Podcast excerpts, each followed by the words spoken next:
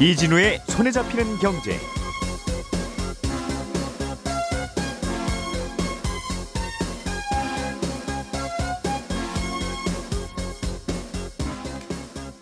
안녕하십니까 이진우입니다. 지금은 우리나라 직장인들의 일하는 시간이 주당 최대 52시간으로 정해져 있습니다. 회사가 그 이상으로 일을 시키면 안 된다고 법으로 막아둔 건데요. 정부가 조금 전에 말씀드린 주당 52시간제를 바꿔보겠다고 발표했습니다. 구체적으로 어떻게 바뀌는 건지 어떤 장단점이 있을지 짚어보겠고요. 종전 실손보험에 가입한 분들이 4세대 실손보험으로 갈아타면 보험료를 반값으로 할인해주고 있습니다. 이 할인 혜택이 이번 달에는 이번 달에 끝납니다.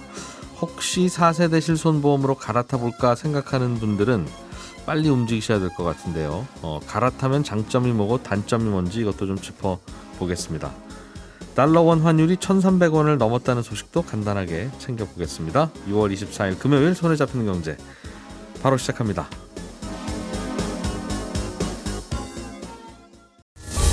오늘의 뉴스를 프로파일링 합니다. 평일 저녁 6시 5분 표창원의 뉴스 하이킥.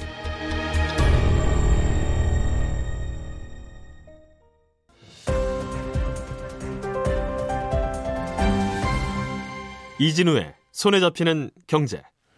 네, 오늘도 김현우 소장, 박세훈 작가 그리고 금요일의 목소리 안승찬 기자님 세 분과 함께 경제 뉴스들 챙겨서 들어보겠습니다. 어서 오십시오. 네, 안녕하세요. 자, 박 작가님께서 환율 1,300원 넘었다는 소식 간단하게 좀 전해주세요. 그렇습니다. 미국 돈 1달러 살려면 1년 전만 해도 1,130원을 주면 살 수 있었는데 예. 이제는 우리 돈 1,300원을 줘야 합니다.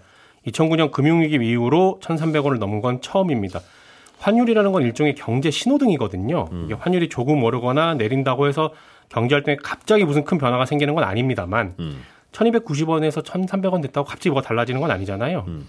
그런데 이제 환율이 많이 오르고 있다라는 건 그래도 우리 경제에 뭔가 문제가 생길 수도 있다는 빨간 신호라서 걱정인 겁니다. 음. 다만 지금 환율이 오르는 건 우리가 뭐 특히 뭘 잘못해서라기보다는 지금 나오는 해석은 파월 의장이 미국 국회에 나가서 물가 인상을 반드시 잡겠다. 금리 인상을 계속하겠다. 그 과정에서 경기 침체가 올 수도 있을 것 같다. 이렇게 발언을 한 게 영향을 준 걸로 보고 있습니다. 예. 왜냐하면 미국 금리가 생각보다 더 오를 수도 있겠구나. 그리고 경기 침체가 올 수도 있겠구나라는 생각으로 우리나라 주식이나 채권을 팔고 달러로 바꿔서 나가고 있다라는 건데 외국인 음. 투자자들이. 예. 그럼 앞으로 미국 돈의 가치가 얼마나 더 오르냐 이게 궁금한데 환율이 어디까지 얼마나 올라갈지는 이건 아는 사람이 전 세계에 단 한 명도 없을 겁니다. 다만 그래도 환율 시장을 오래 전문적으로 보고 있는 분들이 어제 낸 보고서들을 보니까 1달러에 1,300원이 일시적인 것 같지는 않다. 계속될 가능성이 높다. 당분간은 계속될 것 같다라는 게 중론이고 1,350원까지 전망한 보고서도 있었습니다. 예. 이건 그냥 참고만 하시면 됩니다. 음. 참고로 하나 더 말씀드리면 파월 의장이 언급한 경기 침체도 진짜로 올지 안 올지는 그 누구도 모를 일이지만 예. 최근에 원자재 시장에서 나타난 변화 중에 한 가지 두드러진 게 주요 원자재 가격이 최근에 빠르게 내리고 있다라는 거거든요. 음. 부동산 경기 선행 지표로 쓰이는 게 목재 가격이고요. 산업 선행 지표로 쓰이는 게 철강석 가격이고 네. 전기차 배터리에 들어가는 코발트 가격이 있는데 요것들이 다 고점 대비 30%에서 절반 가까이 떨어지고 있습니다. 경기 침체 때문에 이런 수요도 이제 줄어들 거라는 판단을 원자재 가격에 반영하는 거겠죠. 그렇습니다. 음. 그런 해석이 나오고는 있습니다. 예. 침체가 되면 물가는 좀 이제 덜 오르겠죠. 당연히 네. 사람들 주머니 사정이 빡빡해지면 살까 말까 하다가 안 사실 테니까. 네. 음, 이제 그럼 물가가 뭔가 가장 큰 걱정이다 이런 시기는 좀 지나갈 수도 있는데 대신에 이제 경기 침체가 오는 거죠. 아, 뭐 그렇게 되겠죠. 네. 음, 그러면 이제 금리 방향이나 네. 혹은 뭐 정부의 정책 방향이나 네. 주가의 방향이나 부동산 가격이나 뭐 또 다른 변수가 되겠죠. 그렇습니다. 방향이 달라질지야 잘 모르겠습니다만. 네. 음. 안승찬 기자님. 네. 52시간제 관련해서 뭔가 변화가 있는 것 같은데요. 굉장히 큰 변화입니다. 예. 어, 우리가 지금 주 52시간 근무제 이거는 뭐 근로 기준법에 명시가 돼 있잖아요. 예. 하루에 8시간씩 주 5일 근무하면 주 40시간. 이건 예. 법정 근무 시간을 지키는 거고 음. 여기다가 이제 연장 근로 야근할 수 있는 시간이 일주일에 아무리 많아도 12시간을 넘기면 안 된다. 음. 이게 이제 주 52시간 근무제거든요. 40시간, 40시간 더하기, 더하기 12시간에서 음. 52시간 근무. 이건 다들 아실 텐데. 예. 그동안 기업들이 이제 불만을 제기했던 부분이 뭐냐면 일이라는 게 꼭 바쁠 때 이렇게 몰리는 법인데 시즌이 있다 이거죠. 그렇죠. 지금은 무조건 일주일에 연장 근로는 12시간까지만 할 수 있다 이렇게 돼 있으니까 네. 바쁠 때 일을 더 못 시키는 거 아니냐 이런 음. 불만들이 있는 거예요. 예. 를 들어서 주식회사 이진우라는 회사가 있다고 해봐요. 네. 근데 그 회사는 월말에 월급을 줘요. 예. 그럼 월급 지급하는 그런 담당하는 직원은 평소에는 그렇게 일이 안 많다가 음. 월 말만 되면 그 일주일이 이제 미친 듯이 바빠지는 그런 직원이 있다고 가정해봐요. 예. 그럼 이 직원은 주 52시간 이제 근로자 적, 용을 받으면 음. 아무리 마지막 주에 일이 몰려도 최대로 야근할 수 있는 시간이 그 일주일에도 12시간으로 딱 제한이 돼 있는 거죠. 네. 어, 그러니까 이진우 사장님 입장에서는 한 명 가지고는 도저히 월급 못 주겠다. 네. 사람 둘 써야 되겠다. 이렇게 음. 이제 이런 일이 생기는 건데. 아니면 직원의 반은 월급을 10일 날 받아라. 나머지 반은 30일 날 받고. 그렇게 할 수도 있고. 어, 근데 만약에 연장 근로 시간의 기준을 일주일에 12시간 이렇게 계산하지 말고 네. 한 달에 몇 시간 이렇게 계산하는 식으로 바꾸자. 이게 이번 정부 발표의 핵심입니다. 그럼 4주간 총 야근 시간은 48시간은 안 넘을게. 그렇습니다. 평균 12시간이니까. 그러니까 시간은 똑같은 거예요. 그러니까 주 12시간이라는 건 똑같은데 주 단위로 계산하지 말고 한 달 단위로 계산하자. 그럼 한 달이 평균 이게 4.3주 정도 되니까 주 12시간을 4.3으로 곱하면 한 달에 한 52시간이 되거든요. 그러니까 음. 일주일에 10, 12시간까지 연장 근무가 가능합니다. 이렇게 써 있던 걸 예. 앞으로 한 달에 52시간까지 연장 근무가 가능합니다. 이렇게 근로기준법을 바꾸자는 겁니다. 예. 이렇게 되면 이진우 사장님 입장에서는 좀 편리해지는 효과가 있죠. 왜냐하면 월급 지급하는 직원이 아무리 바빠도 그전에는 야근을 일주일에 12시간만 했는데 음. 월 52시간이니까 예. 나머지 3주 동안은 야근 안 시키고 음. 마지막 주에 뭐 20시간, 30시간, 50시간 이렇게 음. 연장 근로를 마음대로 시킬 수 있으니까. 해도 네. 하게 해도 괜찮다는 거죠. 그렇죠. 막 부려 먹을 수 있다. 그런 겁니다. 무슨 말인지는 알겠는데 네. 어, 사용자 입장에서 편해지는 거는 있겠네요. 네, 그렇죠. 어. 어 그렇긴 한데 이게 참 이거는 기본적으로는 그런데 야 근이나 과로를 많이 하게 하지 말자. 그런 취지로 만든 그런 거죠. 취지잖아요. 원래 주 52시간 그러니까 일주일에 야근 12시간도 네. 나눠서 하려면 하라는 거지. 하루에 한두 시간 정도씩. 네. 금요일에 당신 12시간 야근하십시오 하면 열, 오, 밤새라는 얘기가 되잖아요. 네. 그러면 규정은 지키는 거지만 아 이게 이렇게는 하지 말자는 차원에서 취지로 음. 만든 건데 음. 이렇게 평균하는 기간을 자꾸 늘리면 음. 그러면 뭐 이번 주에는 집에 가지 마세요도 이제 가능한 거니까. 예. 그러면 이 취지랑 약간 좀 어긋나는 것 같기도 맞아요. 하고. 어. 예. 그래서 뭐 아직 뭐 이거는 근로기준법 바꿔야 되는 문제이기 때문에 예. 국회 통과라는 절차가 아직 남아 있긴 한데 뭐 이 발표만으로도 노동계는 뭐 굉장히 격앙된 반응입니다. 음. 그러니까 전체적인 근무 시간의 총합이 똑같더라도 예. 특정 기간의 노동 강도가 굉장히 높아질 수 있잖아요. 네. 어, 그래서 예를 들면 지금 월 52시간의 연장 근로가 가능한다. 그럼 이론적으로 어, 느 정도까지 가능해지냐면 일주일에 이제 여덟 하루 8시간씩 주 40시간은 이제 법적인 근무, 낮에 네. 근무하는 거고 여기다가 음.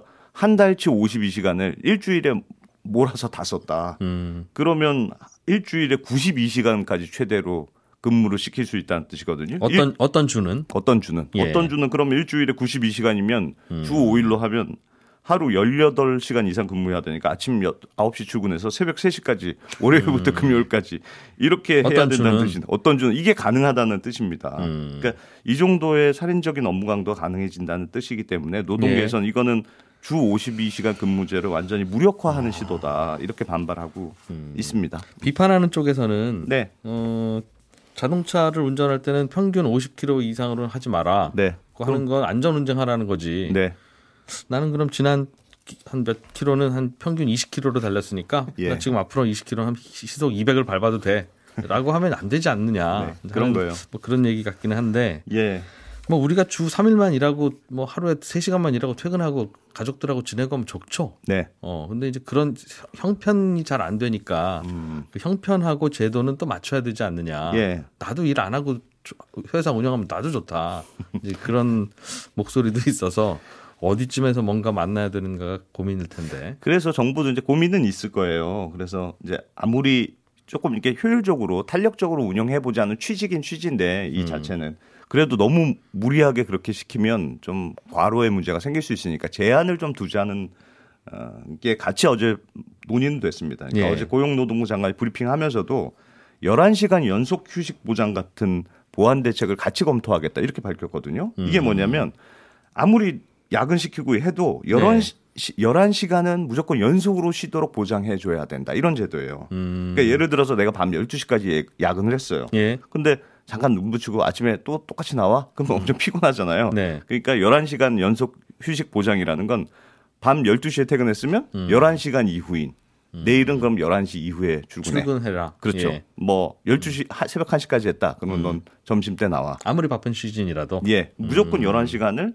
연속으로 쉴 수 있도록 보장해 준다 이런 제도인데 이거 유럽 대부분의 국가들이 도입해 있는 제도입니다. 음. 그래서 일주일 단위로 계산하던 주 52시간을 월 단위로 바꾸더라도 네. 너무 무지막지하게 일을 몰아서 하면 과로 문제가 생기니까 최소 이런 음. 제도를 두면 어, 조금 부작용이 덜하지 않겠느냐 이런 취지인데 어, 도입 가능성은 있어 보여요. 지금도 탄력 근무제 같은 걸 도입하는 회사는 의무적으로 11시간 휴식, 연속 휴식 보장제 이걸 도입하도록 돼 있거든요. 네. 탄력 근무제라는 게 탄력적으로 근무를 왔다 갔다 할 수 있는 거잖아요. 그러니까 음. 오늘 얘기하는 건 지금 연장 근무 말고 음. 기존의 주 40시간 음. 법정 근무 시간 네. 요거 꼭 하루에 8시간씩 꼭 나눠서 할 필요 있느냐. 어떤 날은 4시간 하고 음. 어떤 날은 12시간 하고 합쳐서 주 40시간만 하면 되지. 음. 요렇게 노사합의로 그, 어, 적용하는 게 탄력 근무제인데 네. 요거 경우에는 11시간 연속 근무제 이미 도입이 돼 있거든요. 그러니까 음. 연장 근무도 월 단위로 가면 탄력 근무제하고 비슷한 문제가 생기니까 11시간 연속 휴장제가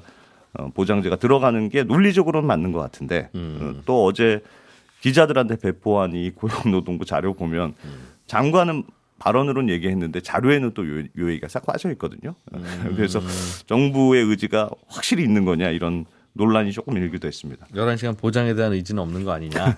약간 약한 거 아니냐 뭐 이런 거고 하나만 더 말씀드리면 음. 이월 단위로 연장 근로 할 기준을 확대할 때는 노사 합의가 있어야 되는데 네. 합의를 동의해주는 주체가 누구냐 이것도 앞으로 굉장히 중요한 쟁점이 될 거예요. 이게 아. 무슨 말이냐면 예. 지금 사장님이 김 대리한테 야근을 시킨다. 음. 그러면 김 대리님 오늘 야근 좀 하세요. 그러면 음. 네 알겠습니다. 이렇게 개인이 동의하면 야근 연장 근로가 합의가 되는 거거든요. 예. 그러니까 회사와 개인이 합의하는 게 지금 연장 근로입니다. 회사는 사장이 대표해서 그렇죠. 예. 어, 그렇게 돼 있는데 예를 들어서 탄력 근로제 같은 제도는 어떤 식으로 되어 있냐면 개인하고만 합의해서 될 일이 아니고 음. 근로자 대표 그러니까 노조위원장 같은 이런 회사 직원의 대표하고 회사가 서면 합의를 해야지만 도입할 수 있게 돼 있어요. 네. 그러니까 이건 근로자 대표가 동의의 주체입니다. 음. 그래서 이번에 연장 근로를 월 단위로 계산법을 바꾸는 거에 대해서 동의 주체를 어떻게 하느냐. 네. 그러니까 만약에 노조위원장 같은 근로자 대표하고 똑같이 서면 합의를 해야 된다. 그러면 합의를 해야 음. 되니까 어떤 예. 회사는 도입한다, 어떤 어떤 회사는 도입하지 않는다. 예, 예. 이렇게 나올 수 있는데 지금 연장 근로처럼 그냥 개인이랑 합의한다. 음흠. 이렇게 돼 있으면 그냥 사장님이 너는 우리는 월 월 단위로 계산하는 거 동의하시죠? 하면 개인이 합의해야 되는 거니까 음. 굉장히 개인이 무력화될 수 협상력이 떨어지니까 사실상 거의 대부분의 회사가 도입한다는 음. 뜻이 되거든요. 그래서 음. 이거 되게 작은 문구로 나와 있을 텐데 이 월 단위 계산법의 동의 주체를 근로자 대표로 할 것이냐, 음. 아, 직원 개인으로 할 것이냐가 되게 중요한 포인트가 될 거다. 이렇게 보시면. 그건 이제 회사 분위기마다 다르죠. 노조가 이제 있어서 음. 사장님 내려올 때마다 네. 뭐한 달씩 파업하는 회사도 있고 근로자 대표라고 하는 게 있는데 네. 내가 근로자 대표야 이번엔 그런 면서 사실상 김대리인 예. 그런 회사도 있고 누가 어, 주체가 되느냐도 그렇게 되겠죠. 알겠습니다. 어떤 분위기인지. 음. 음. 김현우 소장님. 네. 실손보험 관련해서 뉴스가 있다고 해서. 네, 그렇습니다. 예. 실손보험이 지금은 4세대죠. 음. 과거에 1, 2, 3세대 실손보험이 팔려왔는데 예. 아, 이걸 이제 정부에서 갈아타도록 많이 유도를 하고 있어요. 음. 그래서 이달 말까지 다음 주 이제 얼마 안 남았습니다. 일주일도 채 안 남았는데 네. 아, 다음 주까지 갈아타게 되면 그 앞으로 1년간 보험료를 50% 할인을 해줍니다. 1년간 50% 할인해 줄 테니 갈아타세요. 갈아타려면 빨리 갈아타세요. 라고 신호를 계속 주고 있는 거죠. 그게 마감이 이번 달입니까? 예. 그런데 이제 주말이고 예. 그다음에 뭐 서류 작성하고 접수하고 이런 물리적인 시간을 고려를 하면 음. 어, 주말 동안 고민을 해 보시고 갈아타실 분들이라면 빨리 다음 주 초에는 결정을 하시는 게 네. 맞을 것 같아 가지고 음. 알려드리는 겁니다. 예. 이 4세대 실손 같은 경우에는 앞서 판매된 1, 2, 3세대 실손에 비해서는 보험료가 굉장히 쌉니다. 네. 많게는 뭐 80%까지도 싸기도 하고요. 음흠. 연령이 증가할수록 굉장히 큰 차이가 나는데 그만큼 이제 보장의 차이가 있어요. 가장 큰 차이는 비급여에 대한 보장은 많이 줄어들고 네. 그리고 비급여 보험금 수령액에 따라서 개인별로 최대 4배까지도 할증이 될 수 있다. 음. 물론 이제 할인은 될 수도 있는데 할인 폭은 한 5% 정도로 그렇게 크지는 않습니다. 예. 다만 이 할증은 2024년 7월부터 적용되는 거니까 음. 그간에 한 2년 정도는 뭐 보험금 아무리 많이 타셔도 걱정은 안 하셔도 된다라고 보시면 되고요. 좀 더 자세하게 보자면은 이제 급여와 비급여를 주계약 특약으로 따로 나눠서 보장을 합니다. 예, 전체적으로 봤을 때 자기 부담 비율이 기존에 비해서 한 10% 포인트 정도 높아지는데 어, 특히나 이제 비급여에 대한 치료는 예, 본인이 30%까지는 부담을 해야 돼요. 치료비가 100만 원 나왔으면 30만 원까지는 30만 원은 내야 네, 되는 거가 4세대. 예, 4세대. 그, 그, 이전 거는요. 그 이전 거는 보통 한 80%까지만 보, 부담을 하면 되고 음?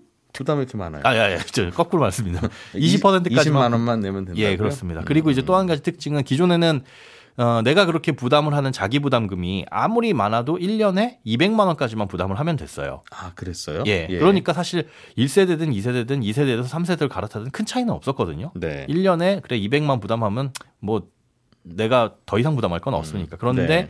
요 4세대 실손은 자기 부담금에 대한 한도가, 한도가. 없습니다. 음. 비급여에 대해서는. 네. 그러니까 뭐 병원비가 많이 나오면 많이 나올수록 내 부담이 커진다. 음. 그래서 비급여에 대한 치료, 그 보험금 청구를 조금 줄이려는 음. 취지가 담겨 있는 보험이죠. 네.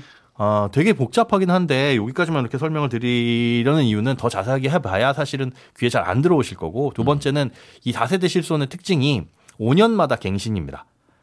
그 보험료는 1년마다 갱신인데 5년마다 네. 계약을 다시 해야 돼요. 재계약이에요. 그럼 재계약하는 과정에서 예. 저안 안 받아들이겠습니다도 가능한 그건 못 합니다. 보험사에서 뭐 아우 고객님은 아프셨으니까 우리 재계약 안 합니다. 이거는 안 되고 음. 다만 재계약 시점에 판매되고 있는 실손으로 바뀌게 됩니다.